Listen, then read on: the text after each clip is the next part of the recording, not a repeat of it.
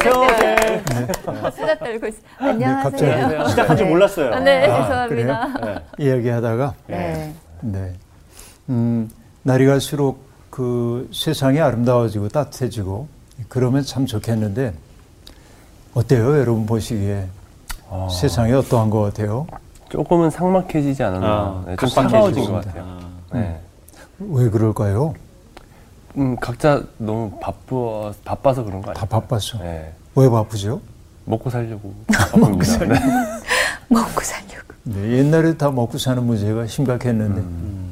목사님 요즘에는요 바쁘지 않으면 굉장히 무능력한 사람으로 그쵸. 취급당해요. 네, 분주해야 네. 네.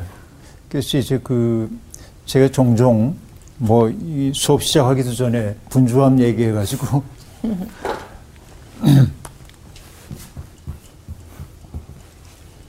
이게 이제 잊어버린다는 잊을 망자잖아요. 망. 음. 근데 요 마음심이 이쪽으로 와요 이렇게 이거는 분주할 망자예요. 그래서 뭔가 분주하면 잊어버려요. 본질적인 것을. 음. 내가 누구인지, 이 세상에 내가 왜 왔는지, 이런 질문들을 안 하고 그냥 사는 거죠. 쫓기듯이 이렇게. 네. 그러다 보니까는 아, 지향을 잃어버리고, 그 때문에 삶이 늘 힘들다고 얘기하고, 그러죠. 또 세상은 끝없이 우리에게 이제 욕망을 부추기죠. 욕망의 확대 재생산. 그렇죠. 그래서 정훈 씨는 그냥 뭐 이런 거 하나만 봐도 아 좋다 그러는데 너 그렇게 낭만적으로 인생 바라보면 안 돼. 세상이 얼마나 분주한데 이런 걸 가지고 경탄하고 있어. 그건 삶이 아니야. 그럴 시간이 어디 있어 지금? 어, 놀 시간이 어디 있어 지금. 막 그렇게 얘기해. 아, 슬프네요. 그냥 뭐 난 이 정도 누리고 살면 됐어. 예. 하고 말하는 사람한테 그럼요. 야, 그- 넌 패배자야. 네. 아. 인생의 패배자야. 자꾸 얘기하고 맞아, 부추기고. 맞아. 맞아요. 음. 그래서 그냥 나는 됐어라고 말하는 사람들이 너무 없는 거예요. 음. 그래서 옛말에도 지지불태여 지적불욕이란 말이 있는데 멈출 줄 알면 인생이 위태롭지 않고 스스로 만족할 줄 알면 욕된 일을 당하지 않는다. 이런 말이 있는데 멈추지 못하고 네. 만족하지 못하면 이게 우리 시대 정신이 되어버리고 말았어요. 그래서 사람들을 분주하게 만들어요. 음, 옛날에 모모라고 하는 책이 있었습니다. 미하엘 엔데라고 하는 분이 썼던 그 뭐냐면은 시간을 사람들에게 빼앗아가는 회색 일당들이 등장해요. 오. 내 시간을 막 빼앗아가. 아, 그 시간이 너무 없으니까 사람들이 거칠어져요. 예. 지금 우리들이 회색 일당에게 너무 시간을 다 팔아버린 것 같아요. 이렇게 시간을 향유하며 살질 못해요. 생텍쥐페리 어린 왕자에서도 얘기하잖아요. 정말 좋은 건 가게에서 안 파는 거예요. 네. 우정이라든지 사랑이라든지 이거는 가게에서 안 팔아요. 내가 시간을 들여가지고 누군가와 더불어서 긴 시간 함께 해야 생기는 것들이죠. 근데 우리는 뭐냐면 돈만 있으면 다 돼. 그래서 우리는 어떤 철학자의 얘기대로 시간의 향기를 잃어버린 시대에 살고 있는지도 모릅니다. 향기가 없어요, 시간 속에. 어, 갑자기 왜. 아 재미 이게 더 재밌어 이런 거. 아. 네, 너무 네. 좋죠. 오늘 수업 예레미야 12강 부끄러워하지 않는 백성 첫 번째 어, 네 절씩 읽고 마지막에 세 절 읽으면 되겠네요. 베냐민 자손들아 예루살렘 가운데로부터 피난하라. 드고아에서 나팔을 불고 벳 학게렘에서 깃발을 들라. 재앙과 큰 파멸이 북방에서 엿보아오미니라. 아름답고 우아한 시온의 딸을 내가 멸절하리니 목자들이 그 양떼를 몰고 와서 주위에 자기 장막을 치고 각기 그 처소에서 먹이리로다. 너희는 그를 칠 준비를 하라. 일어나라. 우리가 정오에 올라가자. 아하, 아깝다. 날이 기울어 저녁 그늘이 길었구나. 일어나라 우리가 밤에 올라가서 그 요새들을 헐자 하도다 만군의 여호와께서 이와 같이 말하노라 너희는 나무를 베어서 예루살렘을 향하여 목책을 만들라 이는 벌받을 성이라 그 중에는 오직 포악한 것 뿐이니라 샘이 그 물을 솟구쳐냄 같이 그가 그 악을 드러내니 폭력과 탈취가 거기에서 들리며 질병과 살상이 내 앞에 계속하느니라. 예루살렘아, 너는 훈계를 받으라. 그리하지 아니하면 내 마음이 너를 싫어하고 너를 황폐하게 하여 주민이 없는 땅으로 만들리라. 만군의 여호와께서 이와 같이 말씀하시되 포도를 따듯이 그들이 이스라엘의 남은 자를 말갛게 주우리라. 너는 포도 따는 자처럼 내 손을 강주리에 자주 자주 놀리라 하시나니. 내가 누구에게 말하며 누구에게 경책하여 듣게 할꼬? 보라 그 귀가 할례를 받지 못하였으므로 듣지 못하는도다 보라 여호와의 말씀을 그들이 자신들에게 욕으로 여기고 이를 즐겨하지 아니하니. 그러므로 여호와의 분노가 내게 가득하여 참기 어렵도다. 그것을 거리에 있는 아이들과 모인 청년들에게 부으리니 남편과 아내와 나이 든 사람과 늙은이가 다 잡히리로다. 내가 그 땅 주민에게 내 손을 펼 것인즉 그들의 집과 밭과 아내가 타인의 소유로 이전되리라 여호와의 말씀이니라. 이는 그들이 가장 작은 자로부터 큰 자까지 다 탐욕을 부리며 선지자로부터 제사장까지 다 거짓을 행함이라. 그들이 내 백성의 상처를 가볍게 여기면서 말하기를 평강하다, 평강하다 하나 평강이 없도다. 그들이 가증한 일을 행할 때에 부끄러워하였느냐? 아니라 조금도 부끄러워하지 않을 뿐 아니라 얼굴도 붉어지지 않았느니라. 그러므로 그들이 엎드러지는 어, 자와 함께 엎드러질 것이라. 내가 그들을 벌하리니 그때 그들이 거꾸러지리라. 여호와의 말씀입니다. 네, 오늘 얘기도 사뭇 심각한 그런 네. 이야기로 달려가고 있습니다. 자, 여기 보면은 1절에 보면 베냐민 자손들 이 등장합니다. 예. 네. 그렇죠. 베냐민 자손들하고 얘기하는데 이 베냐민 지파는 예루살렘을 중심으로 보면은 약간의 북쪽에 속합니다. 네. 그렇게 얘기할 수 있겠고요. 아, 그 다음에 아, 그 유다 지파는 예루살렘에서 약간 남쪽입니다. 네. 그러니까 이 예루살렘을 중심으로 해서 그 인근 지역에 있는 이들에게 지금 아, 이제 얘기를 하고 있는 건데 재앙이 위에서부터 내려오고 있는 급박한 상황을 얘기해 주고 있거든요. 그래서 1절에 보면 세 가지의 동사가 두드러지게 등장합니다. 예. 피난하라, 나팔을 불라, 깃발을 들라. 예. 이게 이제 굉장히 급박한 네. 상황입니다. 느긋하게 사람들에게 얘기하는 것이 아니고 이것은 정말 그 총각을 다투는 그런 일이에요. 피난하라, 나팔을 불라, 깃발을 들라. 이렇게 휘몰아치듯 세 가지의 명령어가 등장하고 있습니다. 자, 여기 드고아라고 하는 것은 드고아라고 하는 것은 예루살렘 남쪽으로 한 16km 지점이고요. 베냐민은 앞서도 얘기한 대로 예- 예루살렘의 약간 북쪽 이라고 얘기하고 또 깃발을 들라고 얘기했던 베탁게렘이라고 하는 것은 정확히 어딘지는 모르지만은 베들레헴 인근으로 보여요. 근데 여기에 깃발을 들라라고 하는 말은 봉화불을 올려라. 이런 뜻. 그러니까 뭐냐면 적들이 위에서부터 막 밀려 내려오기 때문에 사람들에게 알려야 하기 때문에 나팔을 불어야 하고 또 다른 주민들에게도 지금 큰일 났다고 네. 봉화불을 올려야 되는 거예요. 그러니까 마치 정말 그 걷잡을 수 없이 뭔가 급박하게 예. 다가오는 상황을 보여주고 있습니다. 그래서 2절에 보니까 아름답고 우아한 시온의 딸을 내가 멸절하리니 라고 말합니다. 시온의 딸은 물론 이스라엘 백성들을 나타내는 말입니다만은 그런데 여기에 아, 어떻게 문학적 아이러니 같은 것들이 있습니다. 아름답고 우아한 과 멸절이라는 단어가 결합되고 있습니다.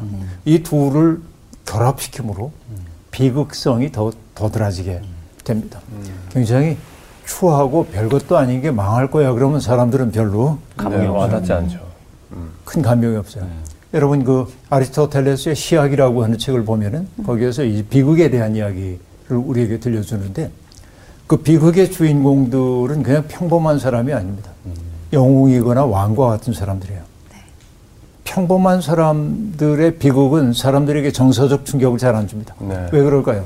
영웅이나 왕과 같은 사람들은 굉장히 높아진 사람들인데 이 사람들의 확 몰락했을 때이 차이가 드라마틱하게. 드라마틱한 거죠. 네. 이 속에서. 그리고 이것들이 이제 이렇게 가다가 해소될 때 사람들은 이제 카타르시스, 네. 정화를 느끼고. 그러니까 여러분 이제 그 그리스 비극이 등장하던 데가 주전 5세기 경이라고 네. 볼수 있는데 이 예언자 지금 예레미야가 하고 있는 이때에도 비슷한 때란 말이죠. 근데 자기도 모르는 사이에 그리스 비극 시인들이 하고 있었던 그게 그대로 들어와 있는 거예요. 그래서 그러네요. 아름답고 우아한 시온의 딸 멸절될 거야라고 얘기하므로 이 차이가 확 벌어지잖아요. 그러니까 여러분 성경을 볼 때 이런 것들을 가만히 들여다보면 재미있습니다. 네. 네. 예. 그렇죠. 이, 이 둘이 이렇게 이제 결합되고 있습니다. 그러니까 시온은 하나님의 도성이기 때문에 안전하다. 네. 하나님이 언제나 지켜주신다고 얘기하고 있는 그들의 일종의 신앙인데 그 신앙이 뭐처럼 되어 있냐면 이데올로기처럼 되어 있어요. 이데올로기화한 신앙이에요. 자기 좋을 때는 믿는 거예요. 네. 하나님이 그냥 우리를 지켜주실 거야. 시온은 하나님의 도성. 여기에 예루살렘 성전도 있고. 그러니까 우리는 안전해. 자기가 만든 신화 속에 갇혀 있어요. 하나님의 뜻과는 상관없이. 네. 그 얘기가 여기 아이러니하게 드러나고 있습니다. 그렇죠? 3절에 보면 목자들이 그 양떼를 몰고 와서라고 얘기하는데 여기 목자들은 정말 양을 치는 사람이 아니라 이방 왕을 뜻합니다. 아. 이방 왕이 여기 양떼를 몰고 와서 여기 양떼는 그럼 왕이 데리고 오는 양떼는 뭐예요? 군사. 군사. 군대죠. 네. 군대. 이방 왕이 지금 군대를 이끌고 와가지고 어, 성읍에 접근해가지고 성읍 사방에 진을 친다는 거예요. 자기 장막을 치고 각기 그 처소에서 먹이리로다라고 얘기를 합니다. 저- 그러고 나서 4절부터 5절을 보면은 너희는 그를 칠 준비를 하라 일어나라 우리가 정오에 올라가자 아하 아깝다 날이 기울어 저녁 그늘이 길었구나 여러분 이게 너무나 재미있는 게 마치 4절, 4절과 5절은 전장터에서 우리가 이제 옛날에 그 뭐죠 사극 같은 데 보면은 사극을 보면은 장군들이 다 모여 있고 아, 그 지휘하는 최고 사령관이나 왕 같은 사람이 딱 있으면은 지도에다 작전 명령을 내리잖아요. 네. 이렇게 이렇게 해라 하고 얘기하잖아요. 이게 뭐 사극만이 아니라 1차 세계대전 다룬 영화, 뭐 2차 세계대전 다룬 영화 자주 나오는 얘기이죠. 네. 그 광경을 그대로 지금 얘기를 아. 하고 있는 겁니다. 작전 계획을 지금 얘기를 하고 있는데 네.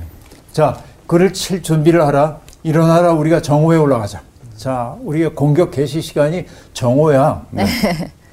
하다가 뭐라고 얘기하냐. 아, 아깝다. 날이 날이 기울어 기울어 저녁. 저녁 그늘이 그늘이 길었구나 하고 얘기합니다. 자, 일어나라 우리가 밤에 올라가서 그 요새들을 헐자 하도다. 작전 회의를 보는 것처럼 아주 생동감 있게 지금 네. 이 얘기는 뭐냐면은 미국의 이스라엘이 겪게 될 일이 관념 속에서 지금 예언자가 하고 있는 일이 아니라 그 생생하게 현장을 보고 있는 것 같은 느낌으로 전달을 하는 거예요. 이게 충격이 있는 거죠. 듣는 사람들에게는. 자, 이스라엘이 겪고 있는 현실이 뭐냐면 정오와 정, 정오와 저녁 사이예요. 사이. 이 사이는 결국 뭐냐면 회개할 수 있는 기회이기도 해요. 네. 아. 이 사이가 네. 회개하고 돌이키고 이, 이게 중요하단 말이죠. 예. 자, 정오에 치자. 유보했어요. 네. 저녁에 작전 개시해요. 그럼 뭐냐면 그 사이 시간 동안에 뭔가 변화가 일어나야 되는 거예요. 근데 이게 시온이 겪을 운명에 대한 이야기이기도 하지만은 우리 인생도 그렇거든요. 정오와 저녁 사이에 있는지도 몰라요, 지금.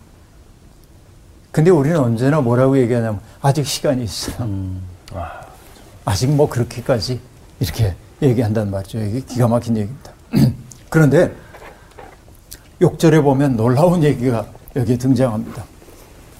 만군의 여호와께서 이같이 말하노라. 어, 보니까요. 그 작전 사령관이 하나님이에요. 아, 와. 반전이네 이거. 반전입니다. 하나님이 치시는 거예요? 하나님이 쓰시는 거예요, 그들을. 이방 민족을. 그러니까 하나님의 뜻을 어기고 있는 그 백성을 치시기 위해 하나님이 이방 민족을 데려와서 이들을 치라고 얘기하고 있는 겁니다. 이게 정말 무서운. 그래서 여러분 우리가 두렵고 떨림으로 네. 역사를 바라봐야 하는 까닭이 거기에 있는 겁니다. 사령관이 하나님이에요. 그리고 뭐라고 말하냐면 너희는 나무를 베어서 예루살렘을 향하여 목책을 만들라라고 얘기합니다. 자, 나무를 잘라서 군대의 진격을 가로막는 장애물들을 제거하고 그렇죠. 그리고 목책을 만들어 가지고 예루살렘이 너희를 치지 못하게 만들고 아주 구체적인 예. 명령이 지금 내립니다. 목책을 만들라고 얘기하고 있는데 공, 이 얘기는 뭐냐면은 예루살렘을 치기 위한 둔덕을 만들라는 얘기로 네. 받아들여야 할 겁니다. 지금 이제 작, 작전 계획이 이제 세워지게 되었습니다.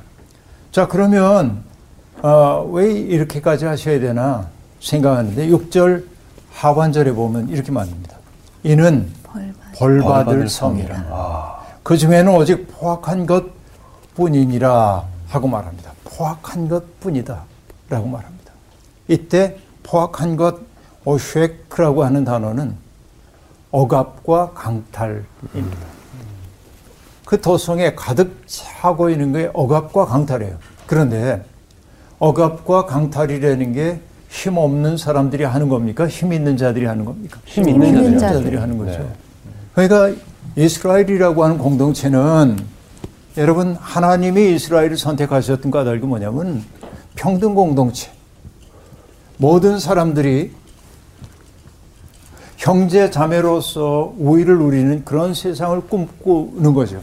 애굽이라고 하는 곳은 전제 정치가 벌어지는 곳이기 때문에 시민들이 수단일 뿐 목적으로 여겨지지 않았는데 하나님이 히브리인들을 탈출시키신 까닭은 모든 사람이 수단이 아니라 목적으로 존중받는. 그래서 한 사람 한 사람이 자기의 삶을 누리는 세상을 만들라고 하는 것인데 그 속에 뭐가 있냐? 포악함이 가득해요. 그 얘기는 어떤 얘기죠? 억압과 강탈이 있다는 얘기는 그들이 벗어나왔던 애굽으로 돌아갔습니다. 출애굽 정신의 배반입니다.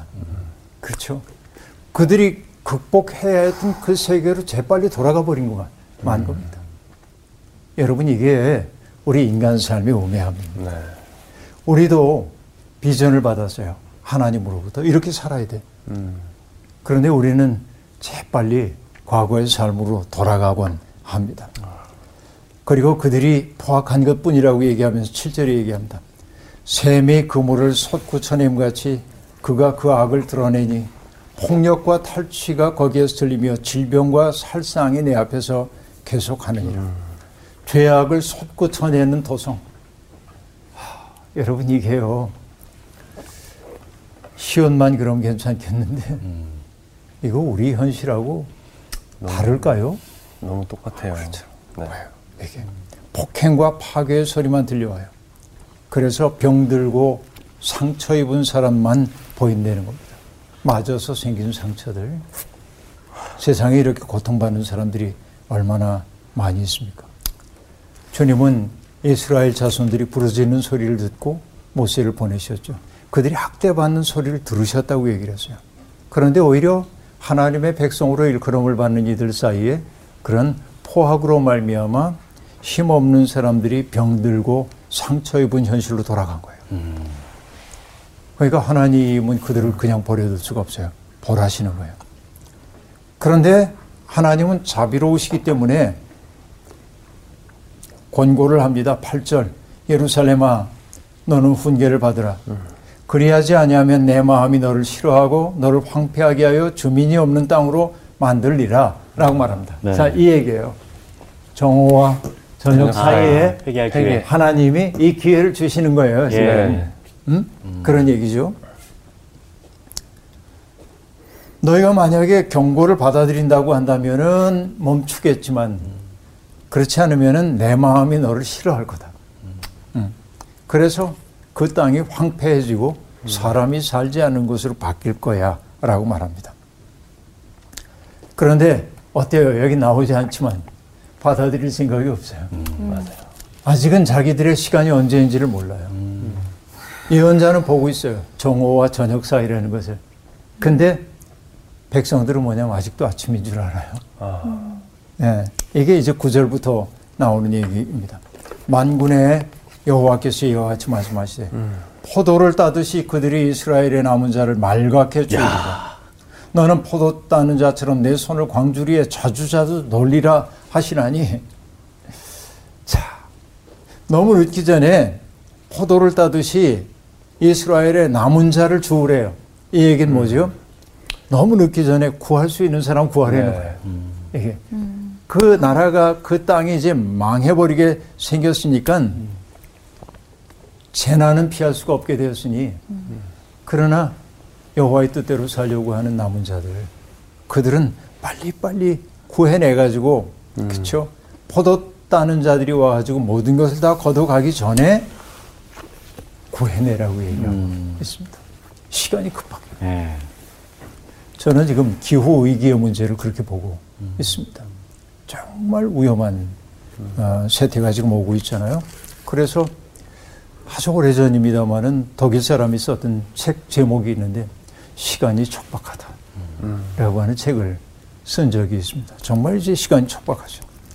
아, 수온이 상승한 바다가 바다 속이 사막으로 변하고 얼마 전에 우리가 봤습니다만 제주도의 구상나무 군락지에 구상나무가 다 죽고 거의 하나도 남지 않고 한라산 중턱 위에 있는 구상나무들이 다 죽고 그렇게 풍요로웠던 바다가 백화 현상 때문에 생물이 살지 못하는 곳이 되고 그 다큐에서 했던 얘기 잊을 수 없어요. 바다가 변하면 땅도 변할 수밖에 없습니다. 땅이 변하면 인간의 삶도 달라집니다. 이제 우리는 멸망의 목전입니다. 이 경고를 듣고 있는 거죠. 그러니까 하나님은 남은 자들을 지금 찾고 있는 겁니다. 10절이요. 내가 누구에게 말하며 누구에게 경책하여 듣게 할고 보라 그 귀가 할례를 받지 못하였으므로 듣지 못하는도다. 보라 여호와의 말씀을 그들이 자신들에게 욕으로 여기고 이를 즐겨하지 아니하네. 여러분 아무리 경고해도 들을 생각이 없어요. 저마다 자기 일에 도취돼 가지고 예언자의 말을 듣지 않는 겁니다. 귀가 막혀서 듣질 못하는 거예요. 귀가 할례를 받지 못했다고 그렇게 얘기합니다. 네. 주님의 말씀을 전하면은 비웃기만 하는 겁니다. 뭔 소리야 그러면서 비웃기만 하는 겁니다. 그러자 11절에 주님의 분노가 예언자 속에 들끓어요. 이렇게 얘기해요. 그러므로 여호와의 분노가 내게 가득하여 참기 어렵도다. 여러분 예언자란 어떤 사람이냐면 이라데 하나님의 분노.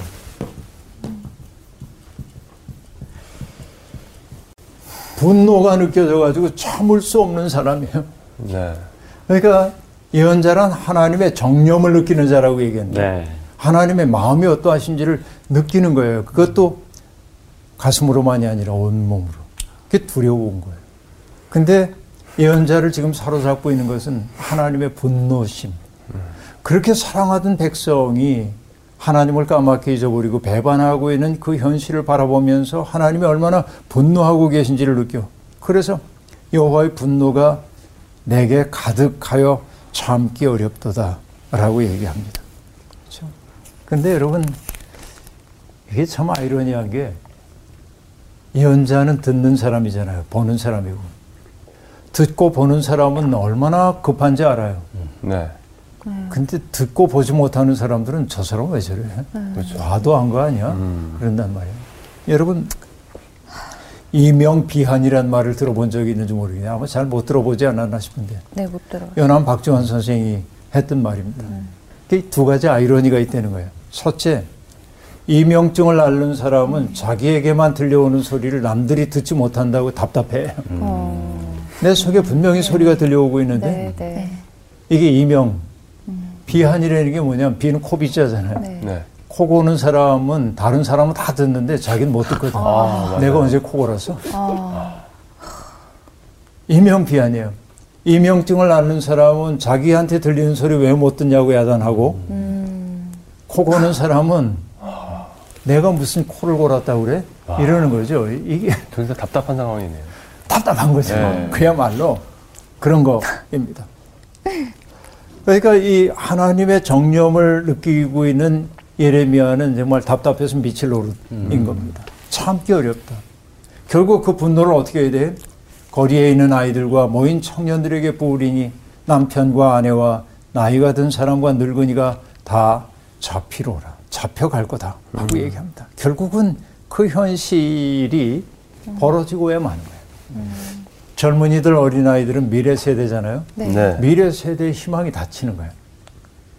지금 예언자는 그걸 보고 있는 거죠. 나이 든 사람들, 나이 든 사람, 늙은 사람들이 붙잡혀 가는 것도 비극적인 일입니다. 그러나 젊은이들이 희망 없는 곳으로 떠밀려 가게 될 현실을 예언자는 내다보며 안타까워하고 있음을 알 수 있습니다.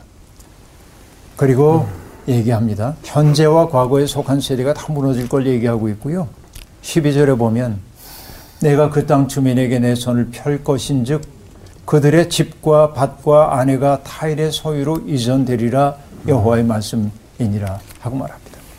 그들이 하나님의 말씀보다 소중하게 여겨서 그거를 얻느라고 온통 마음을 빼앗겼던 그것들이 결과적으로 어떻게 돼요? 타인의 소유로. 네, 소유로. 자기들은 누리지 못하고 타인의 것이 되어버리고 만다. 이게 여러분 우리의 어리석음이라고 볼 수 있습니다. 돈만 모으는 분들이 있죠. 네. 근데 이제 갑자기 세상 떠나면은 그 소유가 누구게 되죠? 나- 남게 되죠. 다른 사람께 되죠. 네. 그런 거예요. 어떻게 보면 똑같은 얘기. 여러분 이게 예언서의 이야기는요 과거 얘기 아니에요. 지금 우리 얘기, 우리 삶의 이야기 그대로 지금 진, 진행이 야, 우리 되고 있는 얘기야. 겁니다. 13절 보십시다. 이는 그들이 가장 작은 자로부터 큰 자까지 다 탐욕을 부리며 선지자로부터 제사장까지 다 거짓을 행하리라. 그들이 내 백성의 상처를 가볍게 여기면서 말하기를 평강하다, 평강하다 하나 평강이 없도다. 여러분, 이익이 사람들의 최우선 관심사인 세상은 삭막한 세상이에요. 하나님 보시기에. 그렇죠? 사람들이 목적이 아닌 수단으로 바뀌는 순간 하나님의 형상대로 지음받은 인간은 모욕을 당하도록 되어 있죠. 오늘날 세상에는 모욕당한 하나님의 형상이 너무 많아요. 가난에 찌들린 사람들, 인간다운 삶의 가능성을 잃어버린 사람들, 병든 사람들, 무시당하는 사람들, 그들의 존재 그 자체가 인간성이 무너졌음을 고발하고 있는 고발장들이란 말이에요. 전부 이런 세상이 만들어진 까닭은 어디에 있습니까? 하나님이 아닌 재산을 하나님처럼 여겼기 때문이고 그것이 결국은 타자들을 사랑하고 존중해야 할 대상이 아니라 나의 이익을 위해 활용해야 하는 사용물로 여기고 있는 것이죠. 오늘 우리는 너무나 자주 이런 현실을 목도하고 있습니다. 그리고 얘기할 수 있죠. 과도한 욕망에 사로잡히는 순간 내게 이웃이 사라집니다. 여러분 전에도 그 얘기한지 모르겠습니다만은 어, 전라도 어느 섬에 살고 있는 어부가 어느 잡지에서 했던 얘기 기억나요. 옛날엔 재밌었어 사는 게 있으면 있는 대로 나눠 먹고 뭐 이러면서 근데 그 얘기 끝에 뭐라고 얘기하냐면 돈 세상에 온 다음에 재미가 사라져 버렸어. 그렇죠. 돈이라고 하는 것이 사람들을 온통 사로잡기 시작하면서부터 사는 재미가 사라졌대요. 근데 그 얘기가 저게 예언자의 말처럼 평범하지만 너무나 우리 시대의 본질을 꿰뚫는 말씀이라는 생각이 들었던 거죠. 네. 그러니까 과도한 욕망에 사로잡히는 순간 이웃이 사라진다. 그래서 우리는 선택해야 될 것 같아요. 이웃과 더불어 살지 아니면 돈과 더불어 살지. 아, 이, 이 선택 앞에 우리들이 있다고 얘기해야 하겠습니다. 자꾸 이렇게 살다 보면 이웃을 사랑하는 하나님의 계명은 부담이 되는 주님의 말씀일 뿐입니다. 네. 교회 다니는데도 이웃 사랑하라고 얘기하면 간결하게 내가 있는 여윳돈 가운데 얼마를 주어서 저 사람에게 주고 난 참 좋은 일을 했어. 자족하고 싶어요. 그러나 하나님이 얘기하는 이웃 사랑은 돈만 주라는 얘기가 아니고 그의 이웃이 되려는 거 아니에요? 네. 맞습니다. 다가가고 말 건네고 네. 그의 이야기에 귀담아 듣고 그의 사정 때문에 함께 눈물도 흘리고. 근데 그건 싫어. 그냥 keep your distance. 거리를 지켜. 나는 내 돈 줄게. 그리고 나는 꽤 괜찮은 사람 이러고 싶단 말이에요 사람들이. 그게 약간 쿨하다고 생각하는 경향이. 그런 경향도 있죠. 네. 연루되기 싫은 거예요 네. 그들과. 네. 내가 엮여지는 게 싫은 거예요 그- 그렇기 때문에 세상은 위선적인 사람과 그 위선적인 사람 때문에 상처받은 사람만 남게 되는 거죠. 네. 진정한 이웃은 발생하지 않고 이게 우리의 세상 모습인 것 같습니다.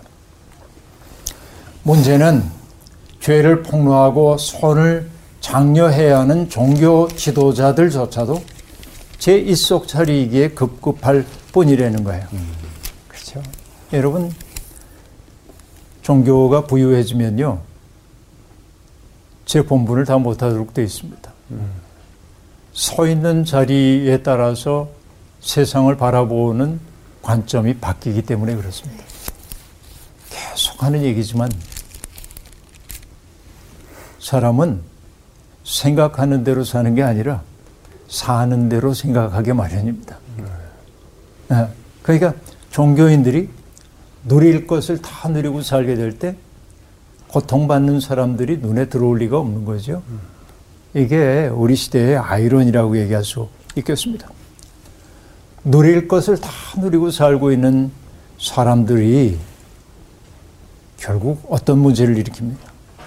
백성들의 상처를 대수롭지 않게 여긴다. 세상에 부딪혀서 깨지고 망가지고 부서지고 그 마음을 싸매고 힘을 불어넣고 그래야 하는데 그렇지 못한다. 뭐냐면 옛날에 우리가 뭐 그런 얘기 많이 들었죠. 높은 분 지나가려고 할 때 여기 빈민촌이 보이면 안 되니까 뭘 하는 거예요? 가림막을 가림, 세워서 가림막에다가 예쁜 그림 그려놓고 아, 참 예쁘다. 그보다 더 전에는 산이 민둥산인데 민둥산에다가 초록색 물감을 뿌려가지고 그 산이 나무가 많은 것처럼 보이게 만들고 눈가림하고 있는 것이죠. 그러니까 상처 입은 그 백성들을 대수롭지 않게 여겨. 그들은 우리 시대에 없어져야 할 사람들로 보이는 거죠. 이게 뭐냐? 돈이 주인 노릇하는 세상의 참상이라고 우리들이 볼 수 있겠죠.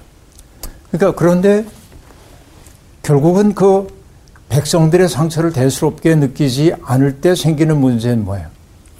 다른 이들의 아픔에 공감하지 못한다고 하는 거죠. 여기 이제 제일 중요한 공감. 공감의 능력이 너무 이제 사라지는 거죠.